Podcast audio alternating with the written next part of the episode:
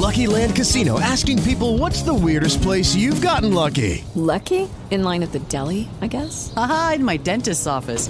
More than once, actually. Do I have to say? Yes, you do. In the car before my kids' PTA meeting. Really? Yes. Excuse me, what's the weirdest place you've gotten lucky? I never win and tell. Well, there you have it. You can get lucky anywhere playing at LuckyLandSlots.com. Play for free right now. Are you feeling lucky? No purchase necessary. Void where prohibited by law. 18 plus. Terms and conditions apply. See website for details.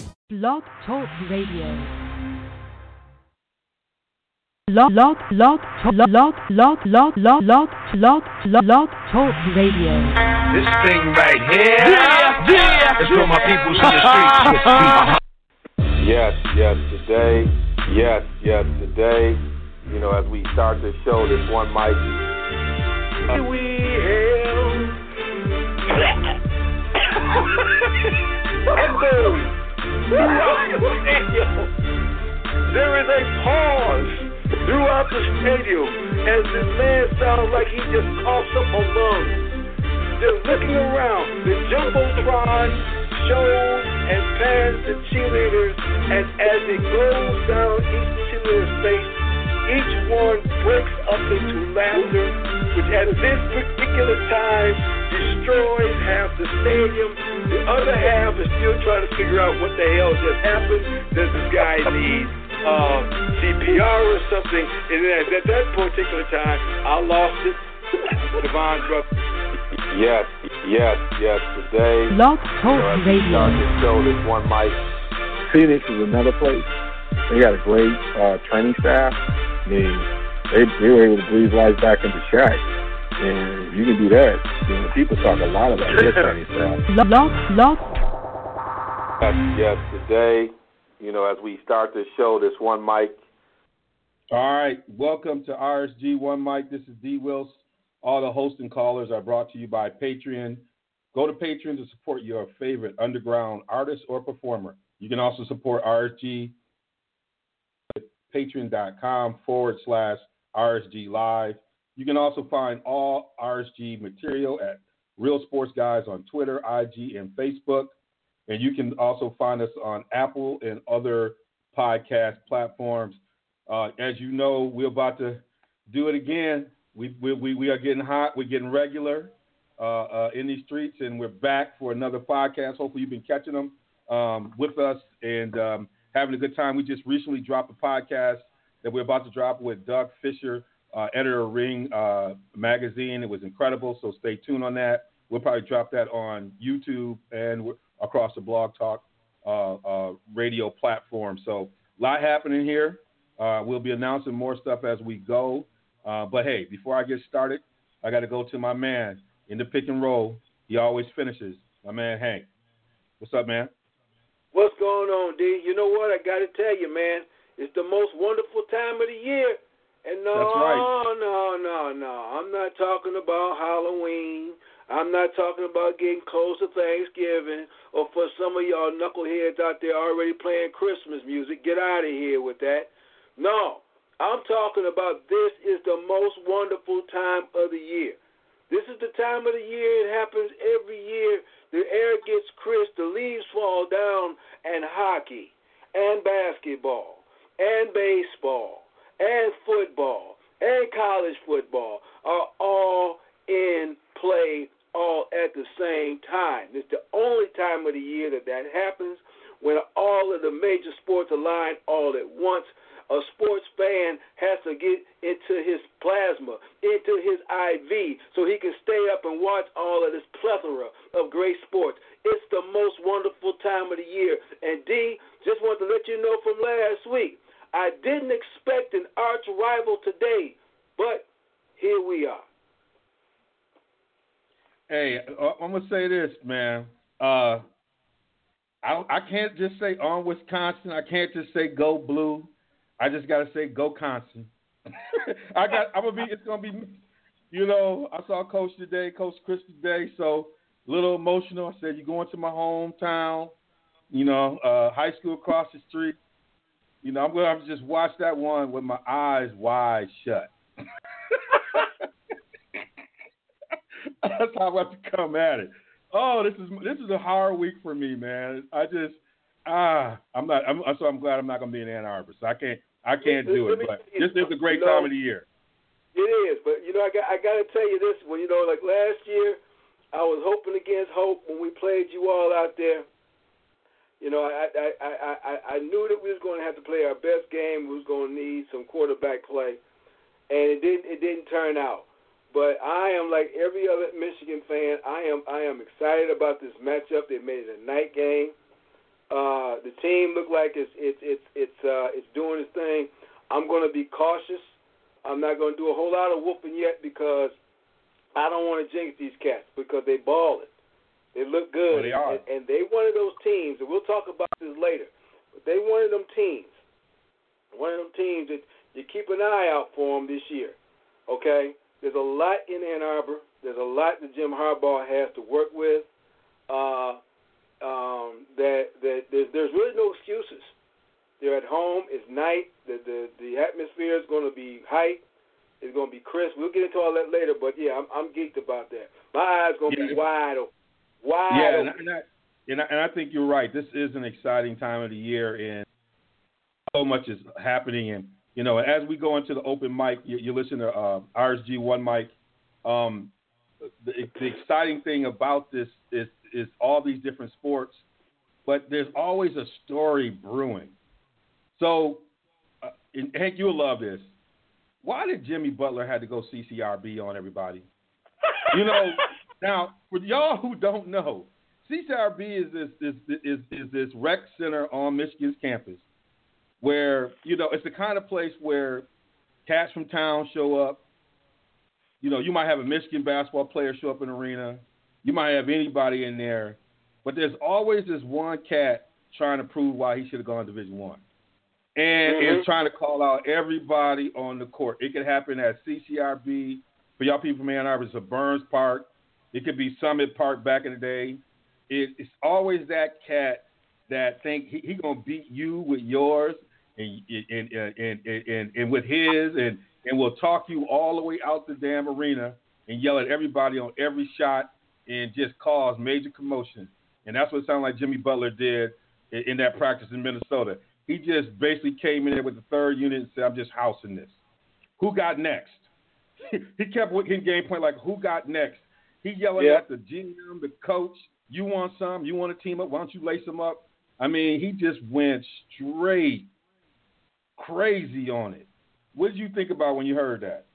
Well, you know what? He, you, you see why. See, this is this is what happens when uh, you've got a scorned athlete. Okay, he wanted to be traded. You don't want to be in Minnesota. All right. Now he ain't gonna sit around and be a fool and start sitting out games. So yeah, he clowned. But the thing was, is how he set it all up. He knew the media was going to be there, right? Yes. acts a fool, calls. He said, "Y'all can't, y'all can't win without me." He he pulled a y'all, y'all ain't nothing without David Ruffin. You know, he pulled, he pulled he pulled one of those moves, right? So he does that. He goes and sit down with ESPN's Rachel Nichols, calls out his teammates, calls out the young fellas. But here's the thing that cracks me up though. He turns around right and then calls a player only meeting. Ain't this a- right?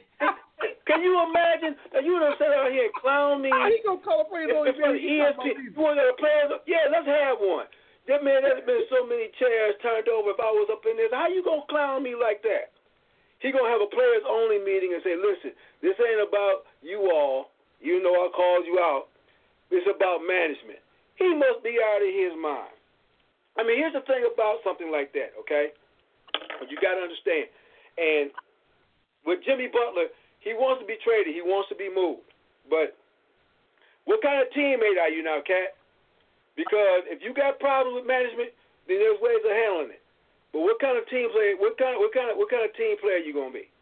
All right, you don't get your way or something like that, and you go to a team that's got a veteran presence on there. What's that? What's that? What's that really saying? You got to ask yourself that. You know, you got a lot of players out there that's got that that's got that wealth of talent. Then they got to figure out a way to humble themselves. That you know, he he kind of put himself out there with that one. But the thing about it is, by doing it, he actually proved his point. This is why I'm saying Yeah. this. How are you Townsend and any of them other cats, and there wasn't no fight? Like That's my if- question too. If you You, this is with the CCRB part. If it's really CCRB, then they fighting across three courts. I am Billy. I've been in there. We ain't playing no hoop today. Great, yeah, this is one of the great scenes uh, in Michigan lore that nobody ever saw. So yeah, there's other we, places we called I am. I'm gonna give you an example. Boston. Hank, you know Mark Boston. Mark Boston played at San Diego Yeah. University. Mark Boston's local product. Mark was one of the cats who got San Diego to the tournament way back in the day. Mark was a baller. Should have been even higher in in terms of where he would have gone, but San Diego Division One program play. Mark comes on from Christmas. This is when Michigan had, I think, number one team. This is when they had Butch. Uh, I don't know if they had, but this is when they had Henderson, Rellford, all those cats. That's the, the cats that lost to Villanova in the first round. You mix it. So I'm Yeah. in the gym. We're I'm, we're already playing with Guard Thompson going up and down the court. So then they all show up. That's when we realize it's time to go to the sidelines. We're in high school. It's the big boys in here. Mark is dunking on the whole entire Michigan team. I mean, literally, you're talking about these cats are ranked number one in the country, and he giving them. And Mark's not a yeller. Mike was just going and doing his business, putting in work. My brother Steve and Connie them was in the arena, on the court, in the place, you know, them playing as well. All of a sudden, people start talking. Next thing I know is a waylay going from one end of the court to the next. I don't know who broke it up. I didn't know how to jump in. You know, I was only like 15, 16 years old, but people wasn't having getting embarrassed. These guys, Townsend and, and, and Wiggins, just took it. Yeah. Like if I'm a coach, I'm making big, and I'm a GM. I'm looking at how these young cats are reacting. Now, if you go after him and he beats you down, at least you did it. But to just take it actually validates his point because at no point in any of the reporting that I heard that Wiggins or Townsend, uh, Towns, Anthony uh, uh, Towns did anything in response to this. Everybody was in awe. This is basketball competition. That would never happen up on pickup court. That would never happen Well, no. in that space. Somebody would just, you know, even when Jordan was doing his fighting, people would fight back. Now they might get beat down. Steve Kerr might have got slapped or whatever, but they wasn't taking it. Right? These cats just kind of No. took it. So there's, if I'm management, who am I rolling with? Well, see, this is the thing. That's a good question. But see, this, but this is that that passive aggressive crap that's going on right now in sports. But that that drives me nuts. It's like you said, like like you said, if you gonna clown me like that out in public, then yeah, we something's gonna go on. But the, but the fact that he was able to have a team only players only meeting off the floor, and they still didn't get involved in nothing. There still was no scuffle. You know, I I I I question that. I question that quite a bit. Yeah, he got his point across, and uh, he'll probably be moved. He, he he actually is a good influence. I mean, he actually did influence what they wanted to do. They canceled practice today. The media was supposed to be back there today. The uh, Timberwolves canceled practice, canceled the media out there. So there's something going on out there. But you're right. From a player's perspective, it's like, where's your heart? Where's your testicles? I mean, how do you just let somebody just call you out and clown you and you don't say nothing? You pumping Little Kool-Aid. That's it. I mean, if I'm in the West, I'm like, you know, all them cats, them, they got some beasts in the West. You know, they over there Yeah. like, oh, I, I can't wait for Jimmy to, to leave. We're going to eat these youngins up. If they taking it like that, oh, wait till they see us. You know what I'm saying? Right. That's going to be, I mean, if I'm Thibs, you know Thibs is one of them tough iron. Like, that had to hurt his heart.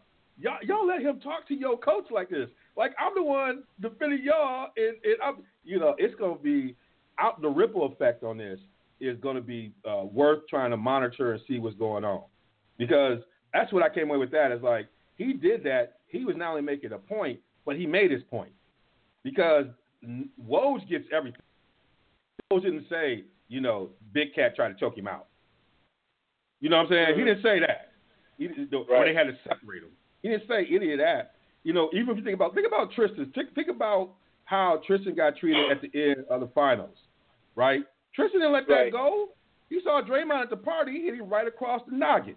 He like, we, I'm, I'm from the south side of Nassau. I'm, I'm, I'm getting mine. I didn't get in Right, the game. right. We- You can say if we step up any time out the out the arena, we gonna step up. Tristan took that for real. He went out there in the streets. I'm not advocating violence, but at a certain point, this game is about eat, get eaten or get eat, or get get eaten.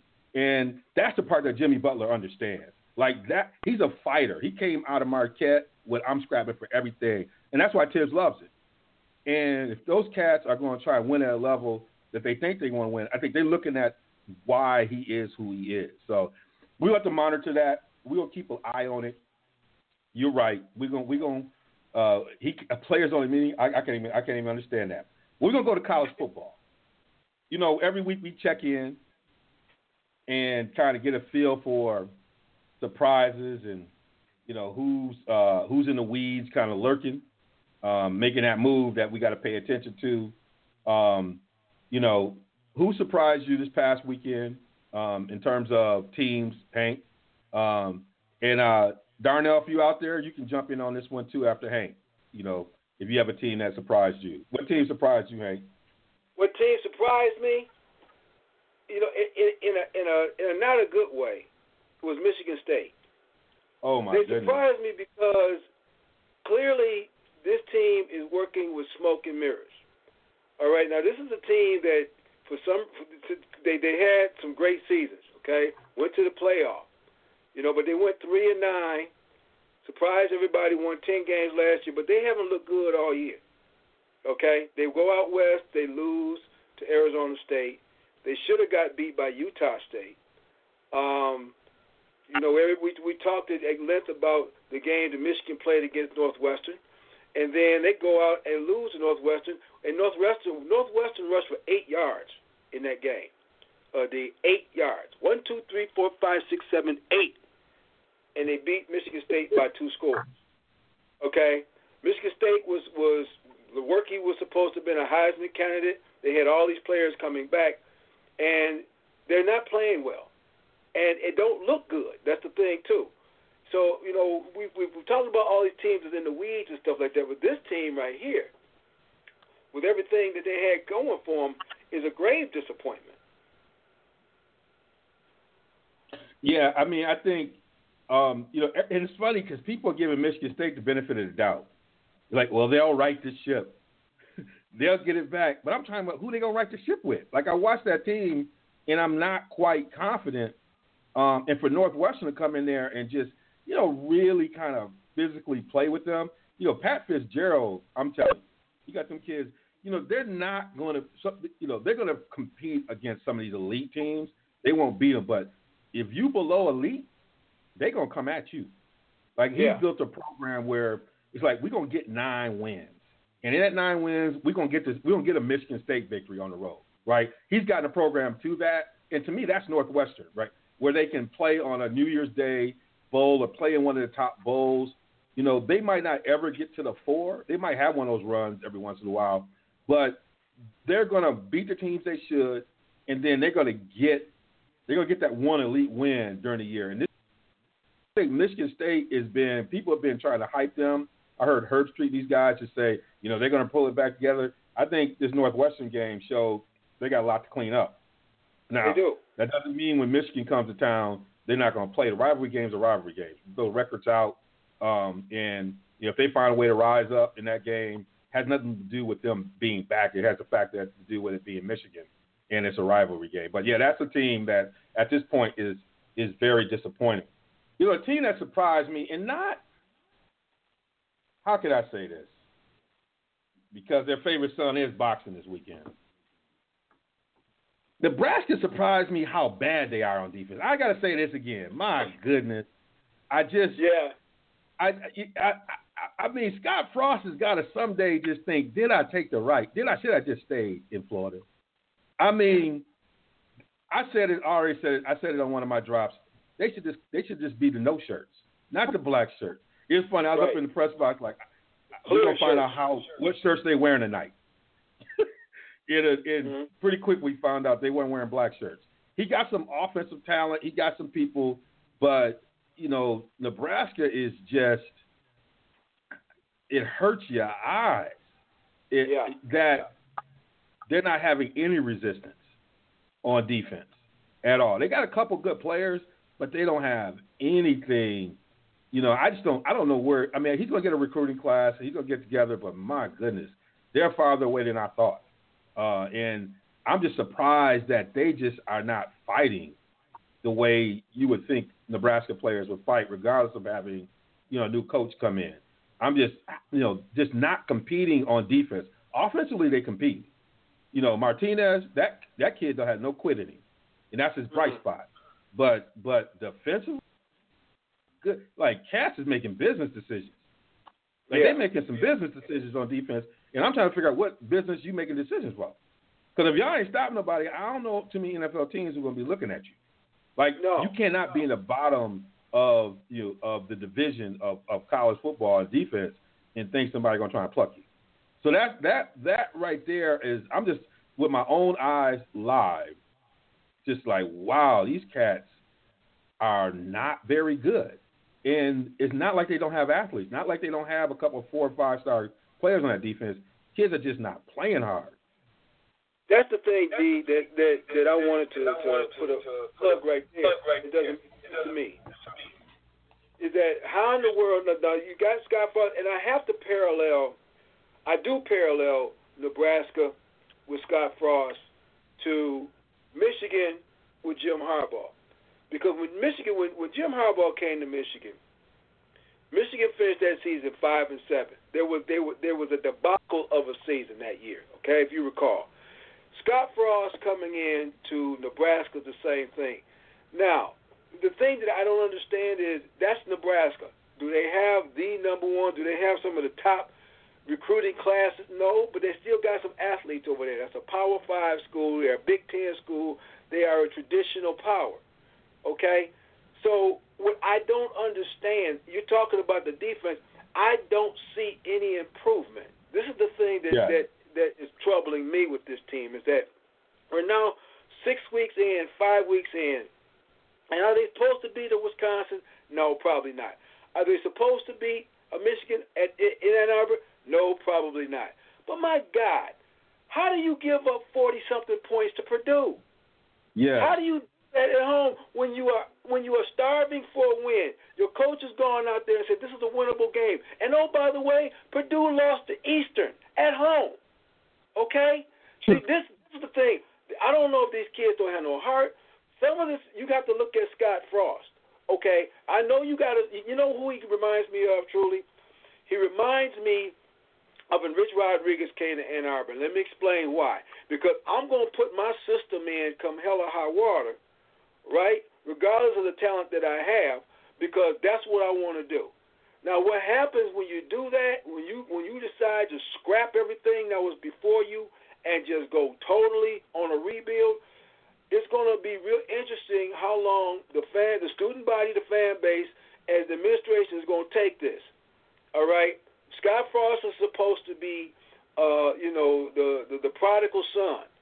But when you look at these other coaches that's taken over their programs, Jim Harbaugh did not go winless in his first six games in Ann Arbor. Neither did Paul Chryst, okay? And neither did any of these other coaches that took over their alma maters, if you will, or the schools that they were accustomed to. There is something there. There's supposed to be something there that brings that whatever that school's tradition is. So you may not be very good, but you're gonna play with the pride on both sides. Now you they got they're one of the few programs that actually got a name for their defense. They call themselves the Black Shirts. They're giving up 40, 50, 40 points a game. You know, uh, that kind of craziness. And it's like there's, there just doesn't seem to be a sense of urgency there. And I, that's the piece that I don't understand. I don't see any improvement from Nebraska. I would like to see Nebraska, you know, challenge Wisconsin in the West so that the Big Ten can be a complete conference, not just the Big Ten East and Wisconsin and everybody and, and the contributors. You know, but I don't see any improvement. And you're absolutely right about that. And and you got to look at that coaching staff, look at Scott Frost, and say, I got to do something different because this team, uh, they didn't have Bethune Cookman on their schedule. They might not win a ball game this year. That's that's what I was saying. I'm looking at this. So in the last three games, they gave up 56 to Michigan. They gave up 42 to Purdue and 41 to Wisconsin. In the past yeah. two games, they their offense gave them in the Purdue game gave them 28, which against Purdue should be enough to have you in the game to win, right? Right. And then they they they, they gave they, they scored 24 against uh, Wisconsin, and that offense was moving the ball a little bit against Wisconsin defense. So you know they got Nebraska, they got Northwestern coming up, Minnesota. But Minnesota's strong. So I mean, uh, compared to them, they got Minnesota coming up. They got Bethune Cookman. I think that might be a push 'em game. You know, you people out there in Vegas, you know that might be one to put a few dollars on. I'm, I'm just my brothers down. They might come out and step on them. You know, do something. You know, Omega. No, I'll leave it alone. They got Ohio State. That could be seventy. By that point, they might put seventy on them. And Illinois is a possible rock bottom at that point. Illinois. Good thing They they got Northwestern in Illinois because Illinois be in pro- they'd be in trouble too. Good thing they got Yeah. them. And then Michigan State gonna need a redemption win by that point. Uh, and then Iowa gonna put it on them. So yeah, you're Right. right. It's like boy, boy, boy. This stuff make you think. I get on a plane and go back to Florida. I can't mess Right. with this. I thought I was coming home to something. Dr. Osborne, my my mentor. What do we do? What do we do? I got to go home. So that's the team that surprised me. Uh, teams that are in the weeds that I think um, uh, would be some teams to watch. Florida waking up. Now I saw them last year down uh, against Michigan down in uh, Dallas. They had some injuries going on, but Florida struggled a little bit. Florida defenses look like it's coming together. They look like they got something going on down there. And then West Virginia, they still got uh, Oklahoma on the schedule. Um, they still uh, have Texas on the schedule, but I think they just put up 500 uh, yards total offense uh, in this previous game. Uh, Dana is, you know, Dana's that offensive guy. Uh, you know, I'm trying to wonder what, whether or not they're doing it defensively, but they are playing some defense. Those some teams that are kind of lurking in the shadows that I think uh, you need to pay attention to. And another team that's sneaking up, little rough start early on, is Oregon. Uh, Oregon's starting to put some uh, together. Uh, they got Washington coming up this week. They're sitting at four and one right now against Washington at five and one. So there's some teams kind of lurking that kind of getting it together, pulling together in ways that people were anticipating Michigan State was going to pull it together. But you got some of these other teams who people weren't quite sure early on uh, was going to uh, look great. Uh, that that are beginning to kind of put some stuff together. It may, if nothing else, um, uh, help to decide who gets in the four because they they get upset down the stretch over a team. What You know team do you think might be in that in that in that area? I know you talked a little bit about Michigan. Yeah, here, here's I want you to. to, to I'm gonna ask a question for you before I go on. Now, Florida, you know, they're, they're coming on, but now this, now this, now the question I'm asking you is, was that more Florida's coming on, or that uh, LSU is starting to buoy out a little bit? Because No, see, I- here's I the think- thing: LSU was that that's a good surprise team that all of a sudden had all these quality wins, but now that wasn't a good game played by them. Okay, not at all. That's a game that they should have won. That they push, that they pretty much handed to Florida. All right. So I'm wondering. I'm starting to wonder, and I gave Ed Orgeron some, some maybe some premature credit last uh, week because now when I look up and I see Auburn's done lost again, you know, and and now they're not playing.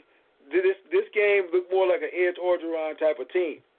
And I'm asking you, but go on. Do you think that what, what, what is your what is your feeling? Is that Florida coming up, or was that just an LSU team that, like I said, the the the, the water's starting to find its level?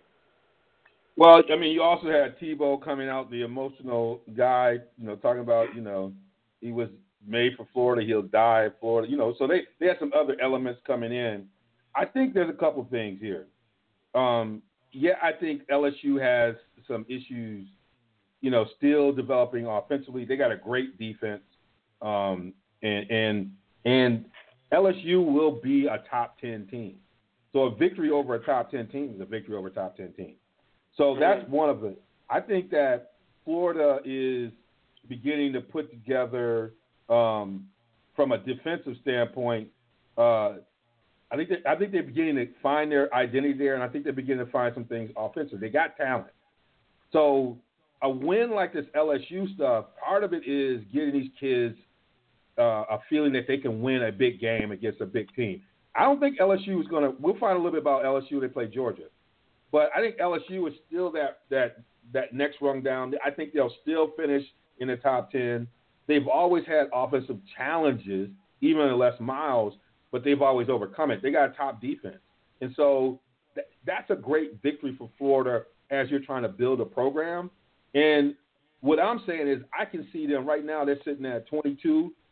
This is a team that could start to get into that, uh, you know, 10, 11 range, which means they're gonna have some upsets. Which means they're gonna win some games against some folks that last year and the year before weren't winning. They just weren't mature enough to win. You know what I'm saying? They weren't able to do. And when you think about their schedule, if they could beat Georgia, they play Missouri. That's very winnable. They got South Carolina. That's very winnable. They got Idaho. That's winnable. And then they got Florida State. That's winnable. I mean, they the only game they can probably lose coming out if they just play the way they're supposed to play is Georgia. And I think mm-hmm. Georgia's suspect. They're still trying to figure out the quarterback situation. And they created that. Again, you had a kid who took you to the national championship, and now you create this quarterback controversy. Yeah, you got you're supposed to get another talented cat behind him. Don't mean he got to start.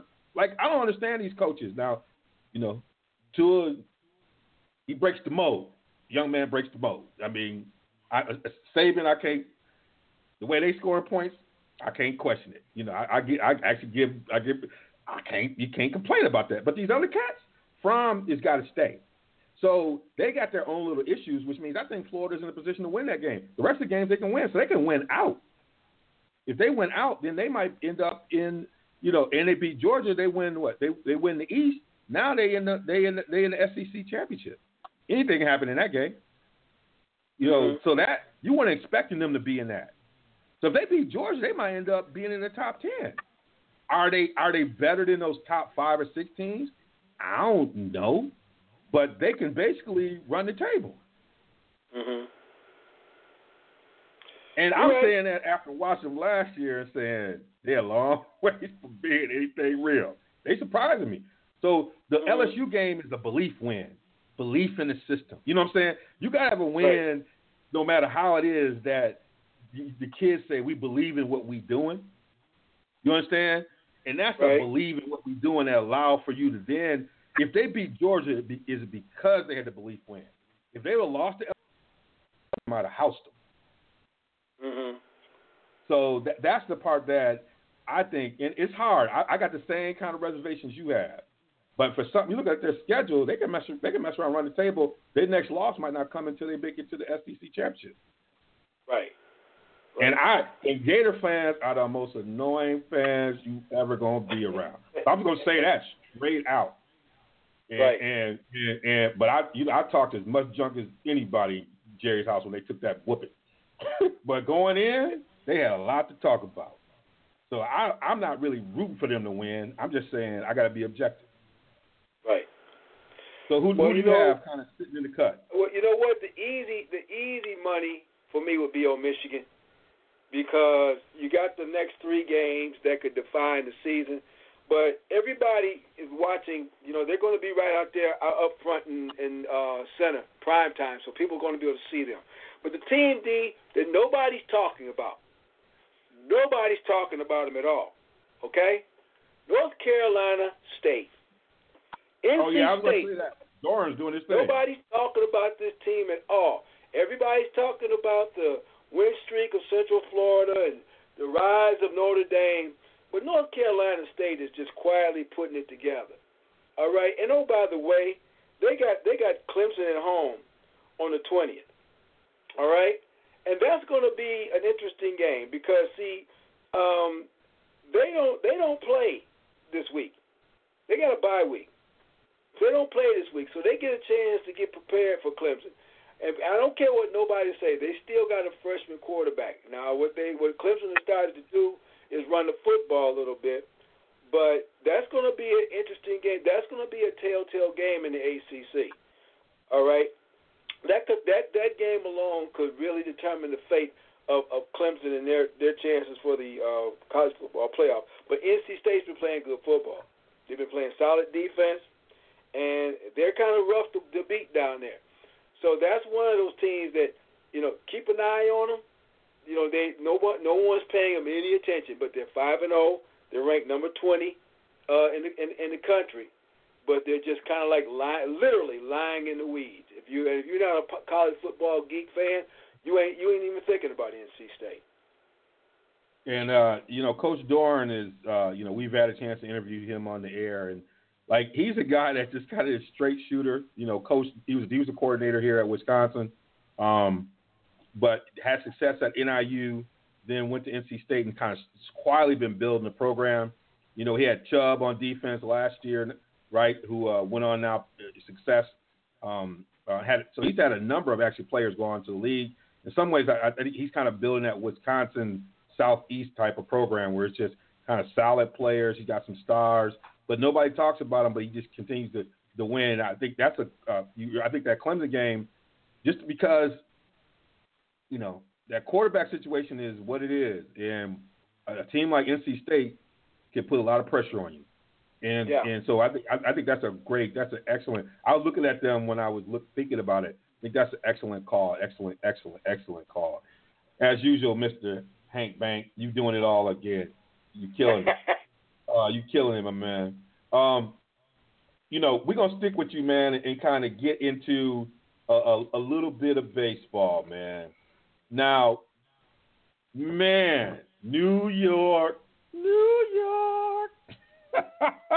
wow. The Red Sox went in there just straight beat town. I remember the Red Sox were just it was kind of like that, you know, that that scene in uh, Charlie Brown when he go kick the football, and they just think they gonna kick that football, and the Yankees just pull that ball out from under them, and they just land on their head. And they had that right. incredible comeback, went on to win the World Series. Now we in this, in, you know, in the in the 21st century, and this is role reversals. They just they just put it on them, man. And you know, a lot of people were favoring the Yankees uh, you know, coming into this just because, you know, there wasn't a lot of, uh, you know, sure, you know, they weren't really sure what was, you know, you know, happening with the, you know, with the Red Sox ace and everything else. Um, but they just kind of, and they still kind of play that, um, you know, the Red Sox are the one team that kind of play that, you know, kind of moving the ball. They're not the ones who are sitting on pitches trying to hit home runs. They're playing baseball the old-fashioned way. You know, they are right. moving the runner. They're doing all the other kinds of things going on. But I know you've been watching them, man. What what what what do you come out with that series, man? And like, what what happened? First of all, I was disappointed in this series. Okay, this was the series that I thought was going to be a, one of those five, you know, five game slobber knockers, and it looked like it was going to start off that way. Okay, but here's the thing, D, that I think threw the Yankees off, right? If it's your turn to pitch, and everybody done told you, you pitch tomorrow night, and the game starts at 7:45. It's the playoffs. You pitch tomorrow night. Game starts at 7:45.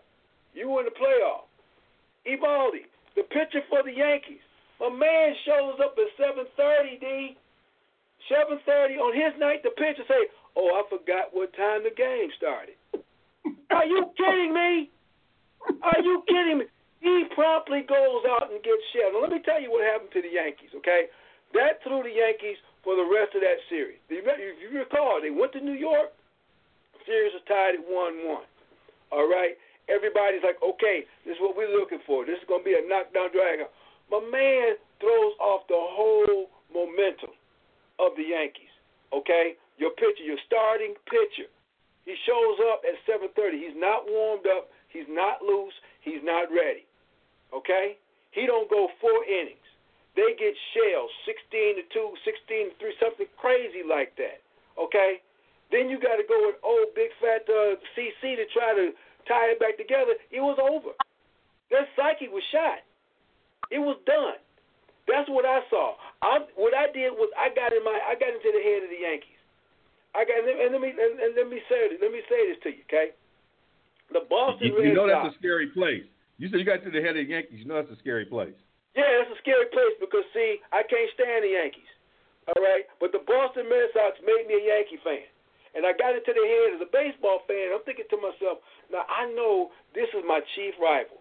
Okay, this is this this this is a historic rivalry. You know, if nothing gets your blood going, is playing your rival for a chance to win a championship. Do you just now, now, now I'm gonna take y'all on a journey with me for a minute, okay? Think about this for a minute. Both of y'all good. Both of y'all have won 100 games this year, Okay, you missed out on winning the division by maybe five and a half games, but I got a bill. I got I, I won me a, I won me a hundred games too. We can hang with y'all, and we're gonna upset y'all. So y'all have a record breaking season. We're gonna break y'all heart. We're gonna break your heart. And one of your own, one of your own ain't ready. You can't even geek him up because he ain't even at the field yet. You can't even relax because yo, where the starting pitcher at? You know how it is. Okay, if everything everything needs to be right when you about to go against your rival because you got to go. My That's man right. ain't ready. Yo, my man ain't ready. He ain't here. What we gonna do? Now I can't think. Now I can't get into my mojo. Boston comes out and hangs 16 on you. And oh, by the way, you got to play tomorrow night. Now you got to play tomorrow night for your whole season. Okay, this game wasn't even competitive. All right, you still thinking about this game going into the the fourth and deciding game. It was an embarrassment. And you know what? That young man should be ashamed of himself. He brought down a whole he brought down a whole team with his selfishness, with his with his inability to, to do what he's supposed to do. That's what happened here. Okay? Because you know you got to be in some sort of mindset. They beat Boston in game two. Okay? Put it on them. In game two, right there at Fenway Park, we coming home. We were hyped. We getting ready. My man hanging out. I don't know what he was doing. But how do you forget it's your turn to pitch, dude? Where you at? And that took him out. That's what I saw. That's what I saw. And they was pissed about it because they couldn't recover from that. Had they lost two to one, three to two, five, seven to six, even if they lost in the last inning, they'd been ready to go. But they took something away. They took their heart away by scoring 16 runs. They were pissed. They couldn't get it together, and there went the series. That's what happened. I mean, he that had was 18 that was he had an that eight- would hurt. That, was had an when I was 18 looking ERA. at. He had an 18 ERA. He gave up six runs uh, in uh, three innings, Yeah. and then in a, and then and then not even with a third of inning, whatever. Uh, Lynn gave up another three. I mean, they were out of it. They were out of it. They were mentally out of it. Them not knowing what a damn pitcher was, they were out of it. Okay. In, in, in the meantime, Boston came ready. We got to go to New York. We remember. We remember having a good season. Thought we had these dudes Ben Berry and and and uh and um Boone comes up and hits the home run to send us home. And he happens. Aaron Boone happens to be the manager. Oh, they was ready. Boston was ready, and New York wasn't, and that killed the Yankees. And that should have been a series for the ages. It's unfortunate. You listen to Real Sports Guys, one mic. Uh, we're here uh, talking a little baseball uh, about the the Boston uh, and Yankee series, but I want to move on uh, to. I said, you know, are the Astros the new Rodney Dangerfield? Man, cats coming out mad. They get no prime time. Are they being disrespected? What's going on? No prime time. What's going on with the Astros? They feel like they ain't getting no love. It wasn't the Astros' fault, man. It had nothing to do with the Astros at all. Okay, it was who the Astros was playing. Okay, unless you was in Eastern Ohio, okay, Northeastern Ohio, you didn't care to see Cleveland. All right, trust me when I tell you, the the, the Milwaukee Brewers in the National League were the darlings. Okay, you had Hollywood out there with the Dodgers. All right, you had, like I said, the heavyweight fight with Boston and New York. Nobody wanted to see Cleveland. Everybody thought Cleveland got into the playoffs by default because they played in the American League Central. You heard me tell you that. Okay? They thought every last one of their wins was based upon the fact that the Central was sorry. Versus the Houston Astros, the defending champ, they thought they was what that was going to be is exactly what it was. It was a walkover. That's what everybody thought it was going to be, and they figured, you know what? Let's wait because Houston is going to play the winner of this heavyweight bash. So that's what you saw. Baseball fans, and I'm telling you, baseball fans was they just assumed, and it was right, that Houston was going to win that series. The only way Houston was going to get on prime time if that series had been gone back to Cleveland one one. Had that series gone back to Cleveland one one, or Cleveland had a 2-0 lead going back to Cleveland, now it was going to see must see TV. Outside of that, that was that was the that was a given more than anything else. It wasn't Houston's fault. It was who they was playing. You know, And I think like- baseball. Did, I think baseball didn't want to give Chief Wahoo any shine. I don't think so either. I don't think I, so I either. think I, I think I think you know Cleveland fans got to think about that. You know, y- y'all got a mascot that look like y'all got that character going on. Baseball mob is like we we you know we don't have to give you any shine. We'll give we'll give you that we'll give you that 135 start. We, Trust we'll me give you when I tell you that, that that that it was not the Cleveland Indians who baseball wanted to, you know, uh, showcase. They wanted right. to showcase Milwaukee Brewers and Christian Yelich. They wanted to showcase uh, the dot, like I said, the, the, the Yankees and the, and the Sox. And hell, they they they even have a problem saying welcome back to the playoffs to the Braves, even though it was short lived. Thanks for playing. But you're absolutely right on that. I, I fully I fully uh, agree with you there. They, they, there was there was no desire to show the Cleveland Indians in any way, shape, fashion, or form. And I, and, and, and, and, and face it, the, the Indians won the, the, the Central Leisure. They got a good team, okay?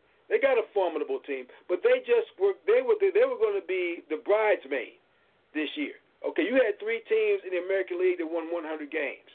Okay, and two of them was playing each other. So again, unless Cleveland had had somehow won a ball game, or even had a lead in that, they were going to they were going to be also rans. Nobody cared. They was waiting to get to the next series. I just didn't expect it to be this soon. Before we go uh, to our next segment with Darnell, I want you to give us a little bit of thoughts on with the you know ALCS and the NLCS, kind of what you think might happen. Listen, I'm gonna, I'm going to be the first one on here to tell our listeners: do not sleep on the Milwaukee Brewers. Okay? I had an opportunity to watch the Brewers probably more in these playoffs than I have all season. I always thought there was a cute little story. This is a solid baseball team. Yep. They've got a very strong defense. They hit the ball well. Christian Yelich, one of the most exciting young players in the league, hit for two cycles this year. In my opinion, is going to be league MVP. A solid pitching staff. Gio Gonzalez, uh, you know, who used to be with the Nationals when they was with they had that murderous row pitching staff. You know, now doing his thing. You know, he's going to be starting the series now against the Dodgers and Clayton Kershaw. And be careful if, if Milwaukee takes that first game, and don't be surprised if they don't beat Kershaw. That's what you want to watch.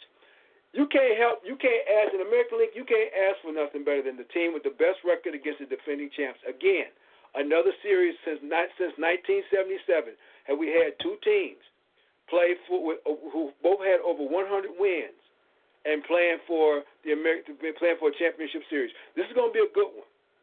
It's going to be a real. We're going to see how good Houston really is because Boston really has assembled an all-star team. Okay, when you think about their pitching staff with Chris Sale and Porcello and David Price and Kimbrel, you know you got J.D. Martinez. They've got a lot of weapons, but then so does Houston.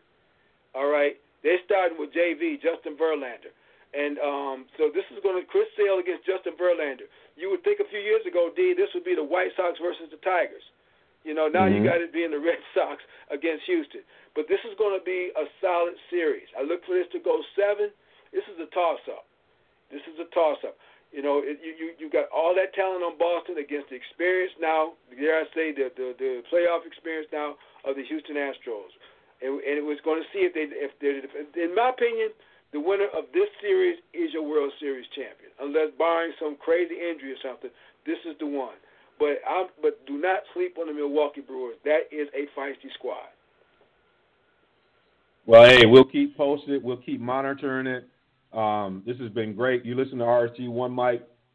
We're here with Hank and Devon and my man Darnell. We're about to bring in. We, we we got a segment we created, but I'm proud of this young man. He uh, participated in our recent Cipher uh, podcast where we had with uh, Dougie Fischer from uh, Ring Magazine, uh, who's the editor there, and uh, did a really good job with that interview. And so we want to carve a little moment called the moment uh, with Darnell, where he's doing a moment of, for boxing there and talking a little bit of boxing, kind of bring us in. So Darnell, you in the house?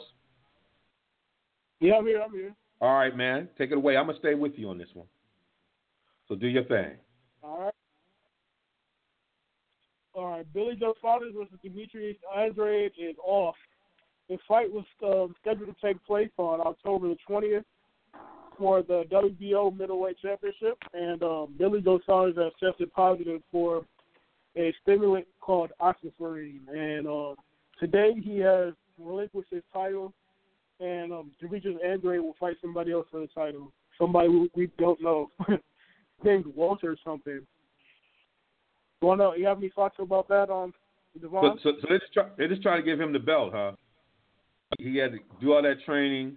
Um, they're gonna find a way. They felt sorry for him, so they're gonna try to give him the consolation prize and just and give him the belt. Now, wasn't wasn't Saunders or something like that just complaining a lot about steroid use and everything else or whatever? Wasn't he like out there a little bit around that issue? And it, you know, is it you know you know folks in glass house kind of thing? You know, can't really throw stones. What what kind? What's going on with that?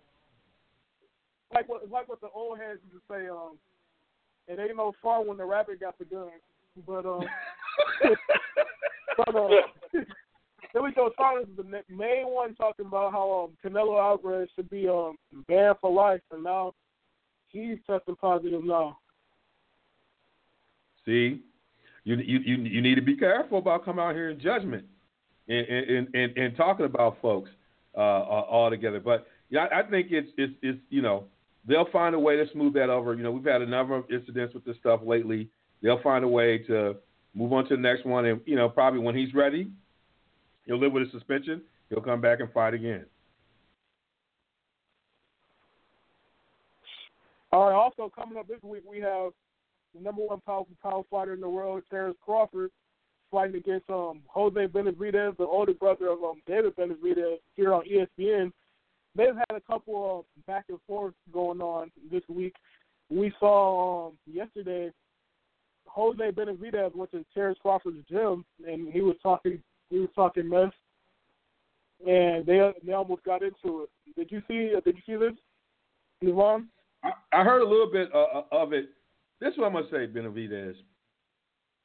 Let sleeping dogs lie. I mean this, and it's gonna be it's gonna be in Nebraska too. I, mean, and this guy Crawford, he gonna. I've seen him beat cats and hold them up just to punish them. So I don't know if that's a good move, man. You know, certain cats you you can do that and go at with. He ain't that kind of cat. Like this cat, he would fight you in the ring. He'll fight you out the ring. So I don't think that's a good move for him. I think he's going to sleep. Uh, I think he's going to sleep early. No, I, I would say I think he might hold him up and beat him up a little more. I'm thinking six round. He's gonna put him to sleep because that's one thing you don't do. You don't disrespect Terrence Bud Crawford. All right. Last week we had a very big fight in um, the world of MMA, UFC 229. We had um, Khabib Nurmagomedov versus um, Conor McGregor, and this fight was a pretty much a, a wash.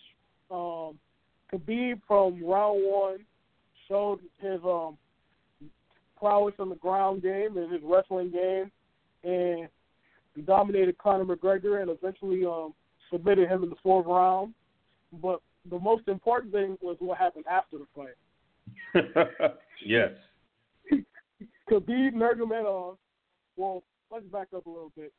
The a couple members of Conor McGregor's camp, in particular Dillon Danis, which is his jiu-jitsu coach, he um was talking to Khabib pretty much off, pretty much um throughout the whole fight.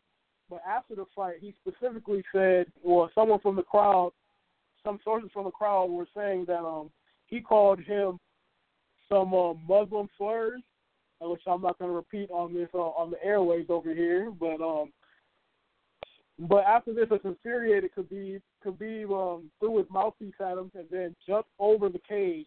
After he jumped over the cage, he um, charged at um Dillon, and then a brawl ensued. Did you see this? Yeah, and I would say this: Khabib comes from the same cloth as Crawford. These are cats who take stuff literally. They ain't into the promotion game. They into the beatdown game. Like it was like after the fight was over, he was still looking like he could fight more rounds.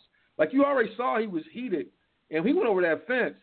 You know, he went crazy. The crazy thing about it was how they allowed them cats to go right back over the fence and get at Conor. Conor, like you can't stop him from going out But you should be able to stop cats from coming in. I mean, they came in and bum rushed Conor like he was at one of them Irish pubs. They was like, we just gonna jump you and beat you down. It was crazy. And then you got Dana White up here acting like he dejected, but counting checks in the back room. That's the funny thing about it. I mean, Dana came out. I know people say he really hates this, but he didn't start, he didn't send them checks back. He ain't send none of that money back. He ain't sending anything back. In fact, if if if Khabib gets the sanction in uh, in, in Vegas, he'll be fighting in the O2 Arena in the UK. I mean, they. I mean, UFC is global, or he'll be fly, he'll be fighting down in Brazil. You know, he going he can fight again. He just can't fight in Vegas. So I think it was it was interesting, but it's it it was it was it was Dana White's thing as a promoter to control. He had to prep Khabib for what promotions are like. He needed to be talking to him in his ear. It doesn't seem like cats were in his ear keeping him on the promotional tip because he takes that stuff seriously. You talk about his religion, his family. So, but when he went over that when he went over that fence, I was like, oh, somebody about to get choked out because he don't believe in just beating you. Like he, when he was beating Conor, he wanted he was beating Conor like Ali. Remember the cat? We didn't want to call him Ali, kept calling him Cassius. He kept beating him Ernie and make, I mean that was that was that was the mode Khabib was in. Like you gonna respect my name. You know he was in he was in some he was in some uh some straight up baby mode. My name is my name. Put some respect on my name. You know that was what he was in. He was in that he was in that kind of you know old school no limit soldier type move. Like that was Khabib in in that mode, and you could tell you could see his eyes. Like I could see it through the television. I don't know how anybody in the ring could see that he was still heated after it was over. So, uh, you know, I hope I'm hoping, you know, kind of like we talked about on with Doug, is that, you know, maybe only give him six months, give him a fine, and take it in context that that there are certain things he had a right to react to. Right. It was definitely so you feeling good, young fellow? Feeling good. Okay, now. Gotta keep your stamina. Yeah, one thing one thing I was gonna say, one thing I was gonna say going back to that was it was definitely very personal for Khabib. One and one moment in, in the fight I remember, um, he had he had Conor in the back position and he was laying down bombs and he was talking trash to him. He was talking stuff to him too. He said he was like, "Talk now, talk now." He said, "What you got to say now? Talk now." And like his broken his broken English, and it got it got wild. And even after the round, you heard Conor McGregor walk up to him. He said, "It's only business." So yeah, Conor was over here apologizing, trying to cop please during the fight. hey, hey, he don't understand. He's dealing with a straight killer. He don't. He don't know nothing about that only business. What he knows is my name is my name. My people are my people. Conor got to understand. You got to. You ain't on the Mayweather block. Who's gonna be on the promotion with you? This is a straight. He 26 and 0 in UFC. That means he takes no prisoners. He just straight up hard head and everything else. Well, youngin, I appreciate everything you brought to the table tonight. You know you got to take us to the break, baby. Take us to the break. Let's go. Uh, shoot. Which one am I?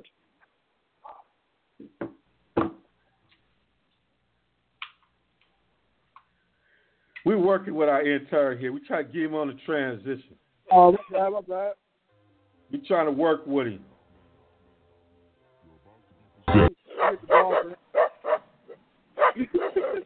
He trying to bring the dog back at me. Oh my goodness, you got jokes. Yep. Uh, shoot, where where is he doing that? Um, I'm gonna do it for you. We gonna keep training y'all. We'll be back. All right. Next up.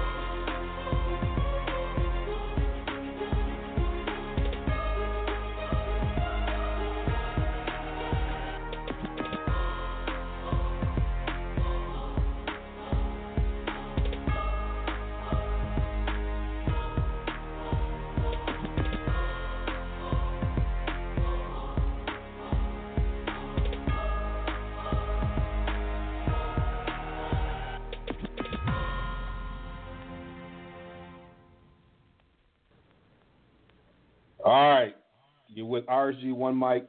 We're here with D Wills and my man Hank and and Darnell. Still learning how to be the producer in the intern, but we'll keep working with him. We're gonna tighten this up with the youngin. But we appreciate that segment. This young man that knows a lot about combat sports, and it's great to have him on with us. You know, we all about the youngins. We try to bring them up with us. We're not trying to come up on our own.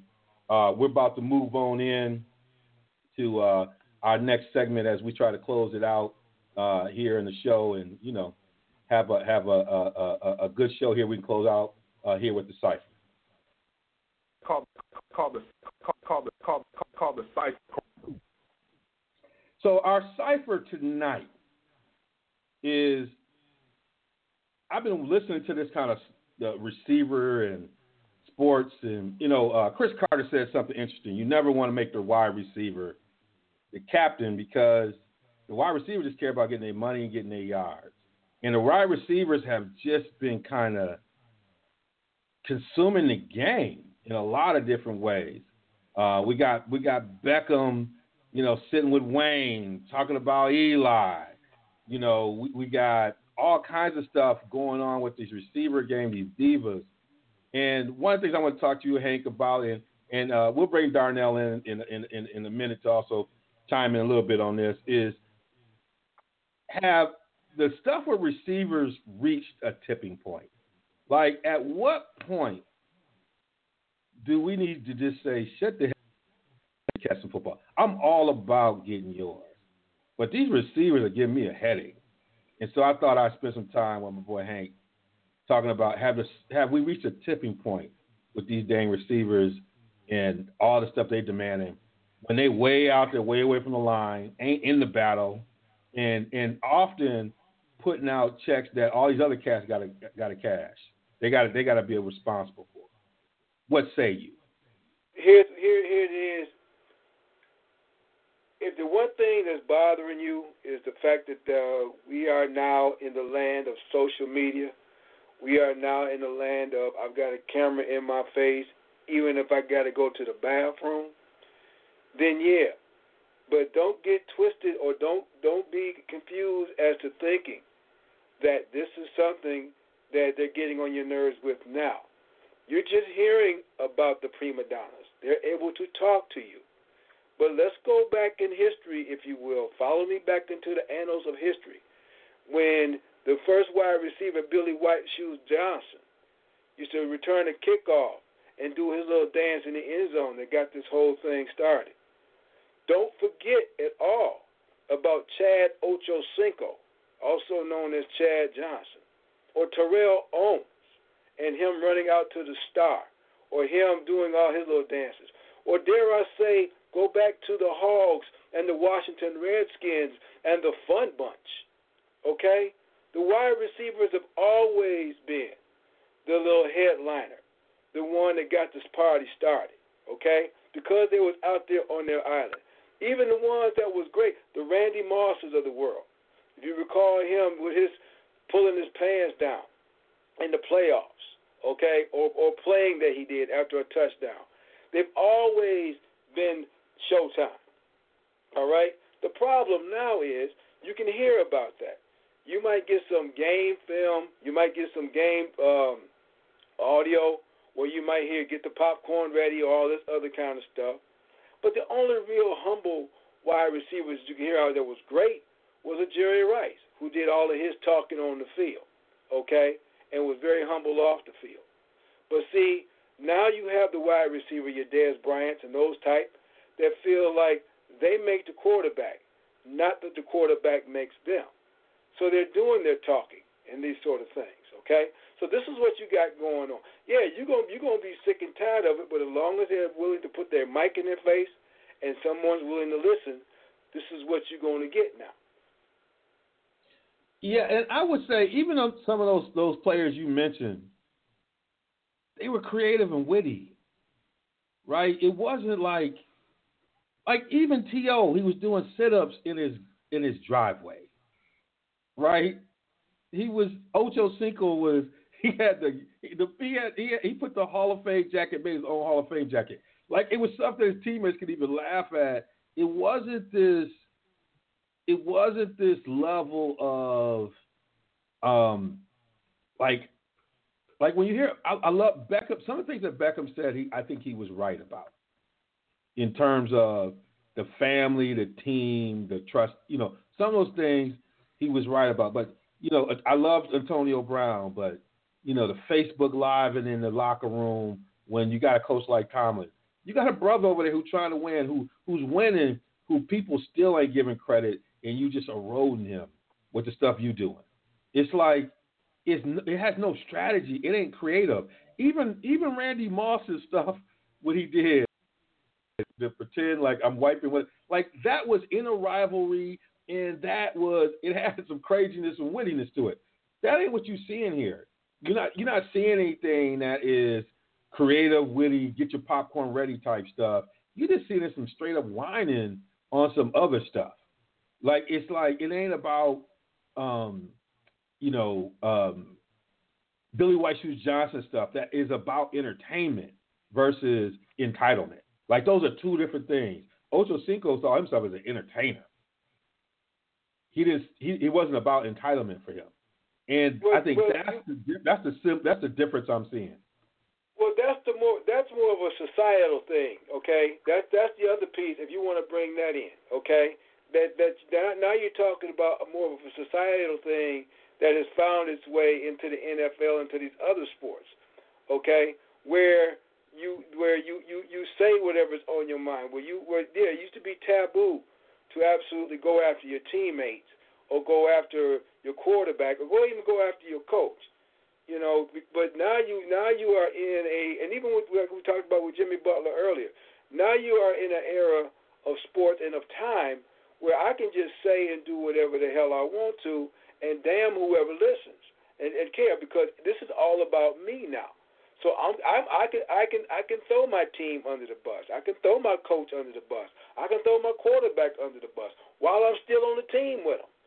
And and and and, look here, there's there's no uh, fear or, of, of consequences. Okay, there, there there's nothing there. There's no retribution or, or or anything that's going to be done with these players. So that's why they're doing it. Okay, if you don't check them, guess what happens to the behavior? It's just like with a child. It gets progressively worse. And that's what you're seeing right now. Yeah, the prima donnas out there on the side because I promise you, your quarterback say that, your running back say that, you know, guess what? I'm not blocking for you the next play. Let's see how that works out for you. See, this is why they kind of be quiet because they know where they stand. See, especially in football, oh, you want to dog out your offensive line. Okay, dog me out on this play. Whoops. Whereas on the outside, I ain't got to worry about that. I ain't got about nobody got to block for me. You know, and, I get past this corner. Get choked out in the locker room. Don't you get huh? get choked out in the locker room?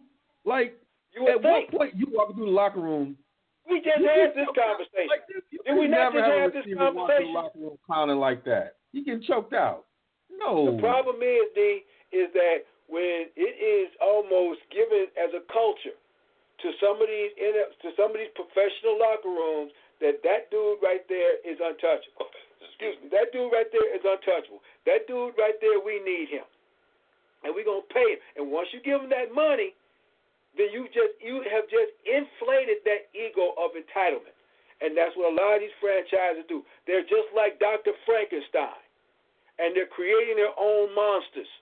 And they're like, it's alive, it's alive. And then next thing you know, no, no, Frankie, not me, not me. And I'm telling you right now, I'm saying you don't have to leave any marks. Like you, you know, you can do some work and not leave any marks. Like it, it just, it, it, it doesn't seem like.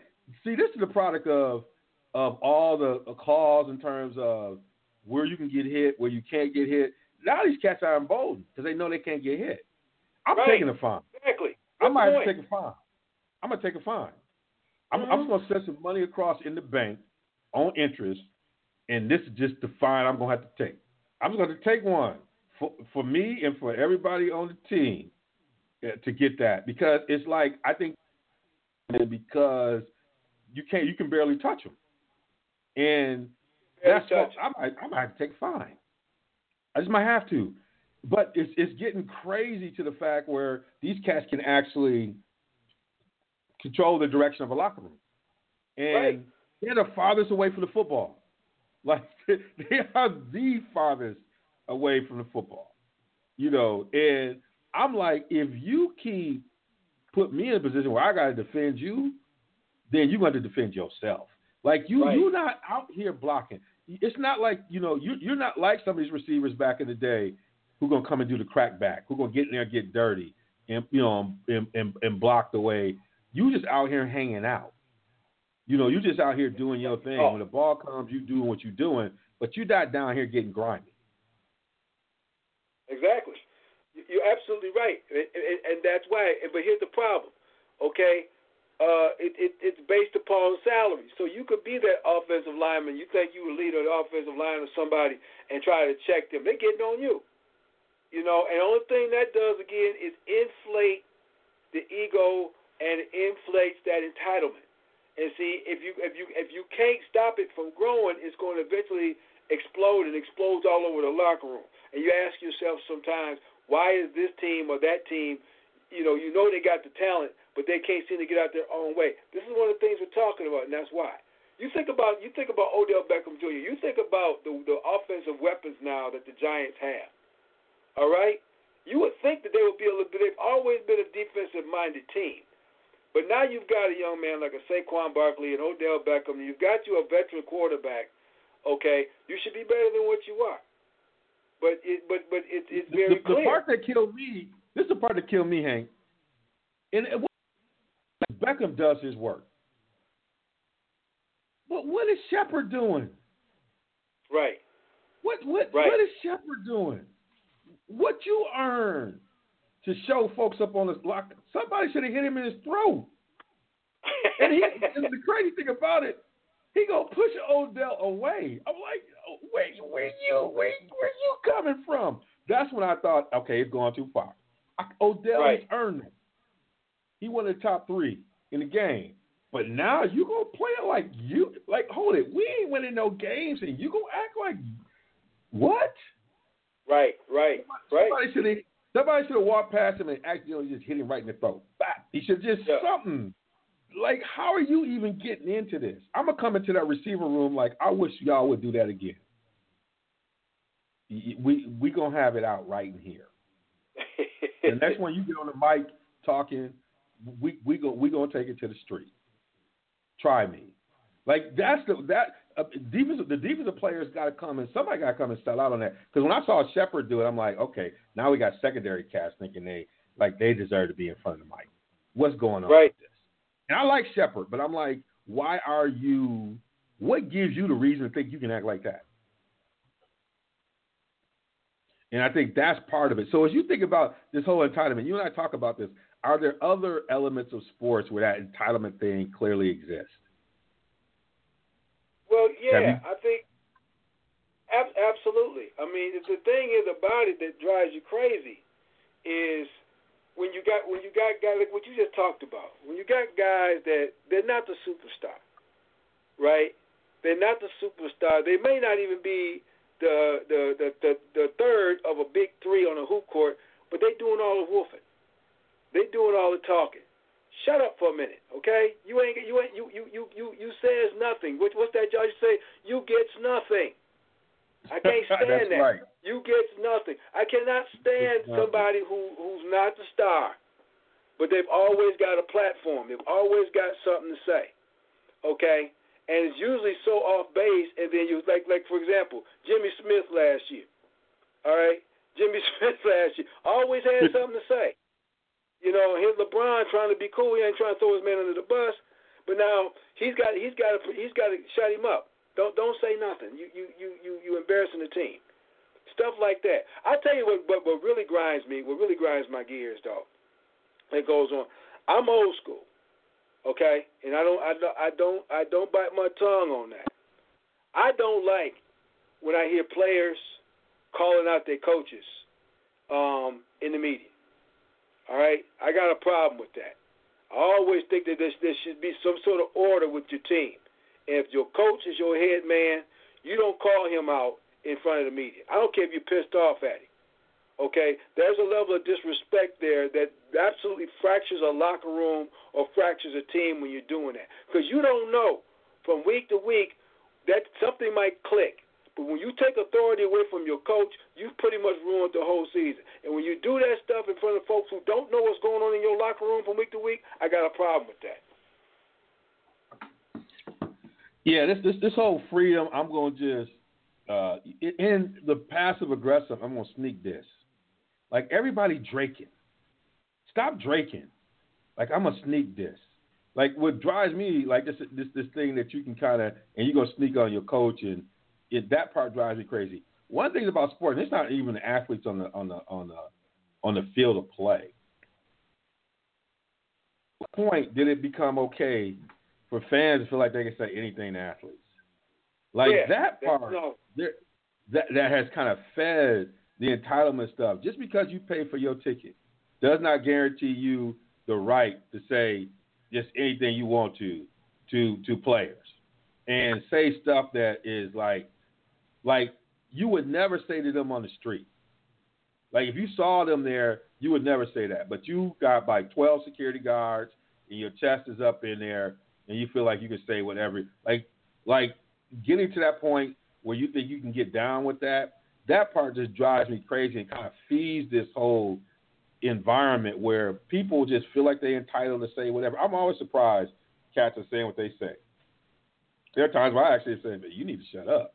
But it's right. one of those things where you know people just feel like because you pay for this ticket, that entitles you to say whatever you want to say in the field of play, and that's not true. That's not anything what it's going to do. And I don't blame. I ain't condoning. But I don't blame when a cat feel like he got to step tippy toe up in there and, and, and, handle his business. So those things are the kind of things like we got this whole kind of framework for entitlement as we are uh, putting in policies to um, protect and decrease the physical play in a lot of these spaces. People are then being more emboldened. And that part is the part that's worrying me. I would be okay with people recognizing that you are not you are not experiencing it in the same way your predecessors did, and you should appreciate that, right? and don't try to leverage that because I'm going to take the fine. Like I, I, I got I, I've already designated ten percent of my salary to the fine, just on mm-hmm. just on street credibility. You know what I'm saying? How we gonna get down? And that's right, the part right. that um, um, uh, kind of throws me off. So these things that people feel entitled about are the things that we want to hit in on the cipher. One of the things about it is we learn about these things that sometimes this entitlement come back to bite you. So Antonio Brown is a lot of discussion about his his kind of developed and kind of contrived public persona, given some of the tirades they protected of him, uh, where he's had some incidents in his re- in his residence space, some things going on, and now that starts to spill out into the community, right? So we've allowed this behavior to happen in the space. People feeling bold, and now it spills out into the community, into the neighborhood, impacts some other folk, right?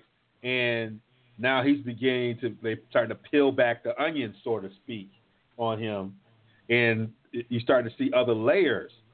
And this is where that entitlement. This is when, as, as Dave Chappelle is like, and I'm gonna flip it. This is when entitlement goes wrong, right? Just what we just said about the boxer who's criticizing folks about PEDs, and then all of a sudden you get. This is when it's the boomerang effect. This is when it's the glass house effect uh, that right. happens uh, with this. And so when you're a GM, if you're looking at, you know, player development, like if you're thinking about, like, I'm a GM of a team, how do I reset the culture? What are some of the ways in which you might think about how do I reset this culture and build a different kind of organization given these some of these challenges today? How would you go you know what? Here, here's the thing I don't understand because no player should be bigger than the game, and there, there are some that are. All right, okay? Bo. All right, Bo. Listen, I'm just this, this okay. You, you, you, tell me the that I'm team, wrong. The team, the, the team, the team. Hey, hey Darnell, you gotta get that drop. Trying to do, okay. The team, the team, I'll give you a perfect team. You example. Get that drop, baby. Huh? The team, the team, the team. Here's the thing about it, though. Look at it. Look at somewhere like the Detroit Lions. They've had a losing culture now for 60 plus years. All right. Don't matter who they bring in there. and they're bringing these players in here, they still can't figure it out. Same thing with some of these ones like your Pittsburgh Steelers or your New England Patriots. When I say the players are bigger than team, that means that listen, if I've got what I need as far as a leader from a leadership perspective, and you're not going to follow suit, I don't care who you are. I don't care who you are. I can get somebody else just like you. See, the thing is, D, when we start talking about professional sports, it ain't like you and me, you know, two working stiffs got to go in there and hit our grind every day. No, we done sat there we done try to prepare ourselves educationally. We done try to prepare ourselves intellectually and uh, any other way to get ourselves to where we are. However, if we don't if we don't follow the company line, we're replaced by somebody else, and it moves on. That's the real world. A lot of these guys, and I, and I get it. When you're making that kind of money, when you're under that kind of um, uh, spotlight, it's not the real world. But in some cases, it can be, especially when it starts to erode uh, the the culture in which you're trying to build. And when you start talking about teams like the Pittsburgh Steelers, the New England Patriots, you know, uh, the Dallas Cowboys, the Green Bay Packers, you're talking about cultures, winning cultures that's been there for a while. And then you get this entitlement thing. You shouldn't be afraid if you're a part of the Rooney family, if you're a part of that, um, and say, listen, this ain't the, this ain't the the Steeler way. This ain't the Patriot way, you know, because we're going to win championships with you. We may not do it this year, but we're going to continue to win championships because we know how. And see, this is what I don't understand. It's like, yeah, I get it with the NFL players. They feel like, look, my career is going to be five years tops if I'm lucky. So I'm going to do what I can and, when I can while I can. Because, you know, our, our contract ain't worth a damn. Okay, our, our collective bargaining agreement ain't worth the crap. So I'm gonna get the most out of it how I can. I get all of that, but from a franchise perspective, you got to have a culture. You got to know what that culture is, unless you've never built one. And you got some programs out there. You've got some. You've got some teams out there that just ain't built one. But those that have need to keep and follow that line that's won them championships. And then unfortunately, they let some of these uh, uh, prisoners run the asylum. Yeah, I, I agree. I agree with you. I mean, it's been so disappointing to watch the Steelers and how they're dealing with this. And I say it's a direct correlation to the power of the team shifting to the offense. Because offensive players don't know how to handle success sometimes. you know, I, just, I, I, I hate to be that way, but when you had Polamalu, you had all those cats on defense. Those are, I think, the cats that manage the locker room when they had some of the strong offensive linemen. But when it shifted to the skill players, the locker room changed. And I see that on some of these teams. The teams that have a stronger defensive balance and presence, I think, have a little bit of more control around some of those things. So even when you talk about Seattle and they talk, a lot of the stuff they talked about were societal and political things. They weren't diva things. They weren't, you know what I'm saying? They weren't all those kind of things. And I think probably because defensive players have, you know, you always have your your, your prime times and cats like that. But when you look, even the Steelers to examine that shift, shifted as Polamalu and some of those key defensive players got older who were holding down the culture of the locker room. And, you know, Tomlin's a defensive guy. And so he ain't really look on that defense, who's like the real leaders right now. Right. Like they got some guys who, you know, who can oh, Heyward and guys like that. But Heyward's like he doesn't say much when he says stuff. People listen, but you don't have a guy like Paula Polamalu who is leading folks and, and connecting with them. You you don't have some of the, the incredible, you know, they always had these great outside linebackers who were like the emotional leaders and who were somewhat fear in that locker room. You know, T.J. Watt's too young some of the guys that like are maturing into their roles. So I think, that, and I've watched teams like that lose some of that, and you see with some of these teams who have some of these receivers dominating the, the, the stuff, the defensive locker room side of it isn't as strong to like counterbalance it in a way that that allows for that respect to be there. They just want issues with the Giants. When the Giants was humming the Giant way, that they right. was run by them, that front four, that front seven. They had some straight right. dogs. And even though they had some great offensive players, them dogs at the end of the day set the tone. And I think there's some something to be said about that. Same thing with the Ravens. Same thing with the Ravens. You know, so it's it's going to be interesting to see how teams. You know, this is about how you cultivate leaders. How do you set leadership in the locker room? How do you help people understand how to handle success? This is player development type stuff. I love love the opportunity. I got a really good friend who uh, is doing player development in, in, in the NFL. I love to have him come on and talk about the player development side. How do you help these guys handle success? How do you help them position themselves to be a, not only personally successful, but to be in that team environment? And a lot of these player development, they've been advancing a little bit on this player development side. I'm looking forward to maybe having one of my cats come on and talk about about that stuff. We're going to go to drop the mic, and we've trained to drop the mic. We used to switch off. I dropped the mic, then Hank would drop the mic. But one of the things that's important in our in my culture, in our culture, and even how we grew up, you know, um, most y'all know that Hank and I know each other, and Hank and my brother, those were always the elders. We would go and hang out with them, and then we would learn, and then we took their stuff and remixed it. And in that spirit, when I think about dropping the mic, like we can't end the show. The show should always end with the, the elder voice dropping the mic. That's just kind of how we got to do it as a way of adding back into the culture.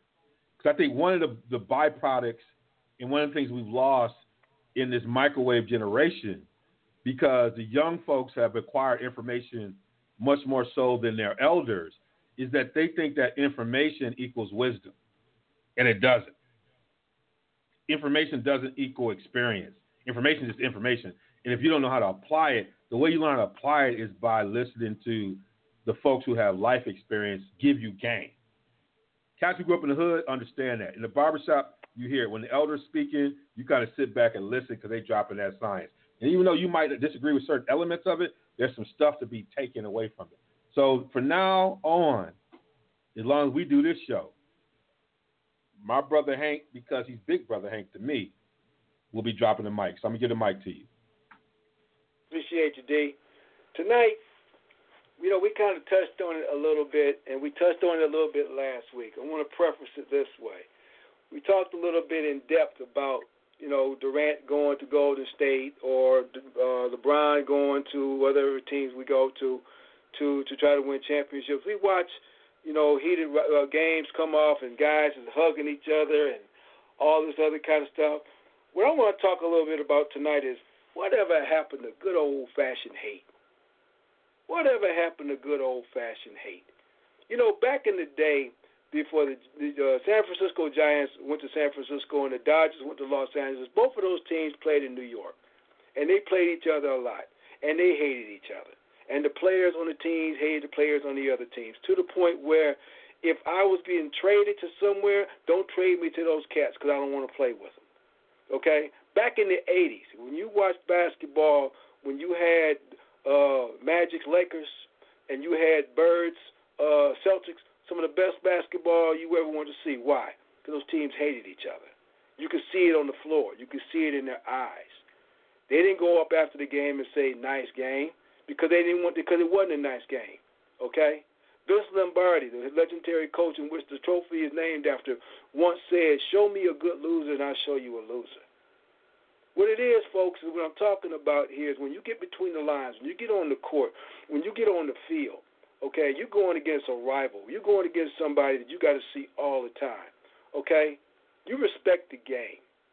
You respect the court. You respect everything about it. But understand one thing. If you got anything else but disdain in your heart for that few hours that you playing against that other person, then there's something wrong with you. It is that heavy. Don't sit here and tell me and say this is the problem right now. We live in a we live in a society where we give out participation trophies. Well, there ain't no participation trophies in real life. This is why we got entitlement. Nobody owes you nothing. And nowhere else but on a sports field where they don't owe you nothing. There's got to be some good old fashioned healthy hate so that you can get through to the next score. That's our show for tonight. God bless you and keep you safe. Hello, it is Ryan, and we could all use an extra bright spot in our day, couldn't we? Just to make up for things like sitting in traffic, doing the dishes, counting your steps, you know, all the mundane stuff. That is why I'm such a big fan of Chumba Casino. Chumba Casino has all your favorite social casino style games that you can play for free anytime, anywhere with daily bonuses. That should brighten your day a little. Actually, a lot. So sign up now at chumbacasino.com. That's chumbacasino.com. No purchase necessary. Group. Void were prohibited by law. See terms and conditions. 18 plus.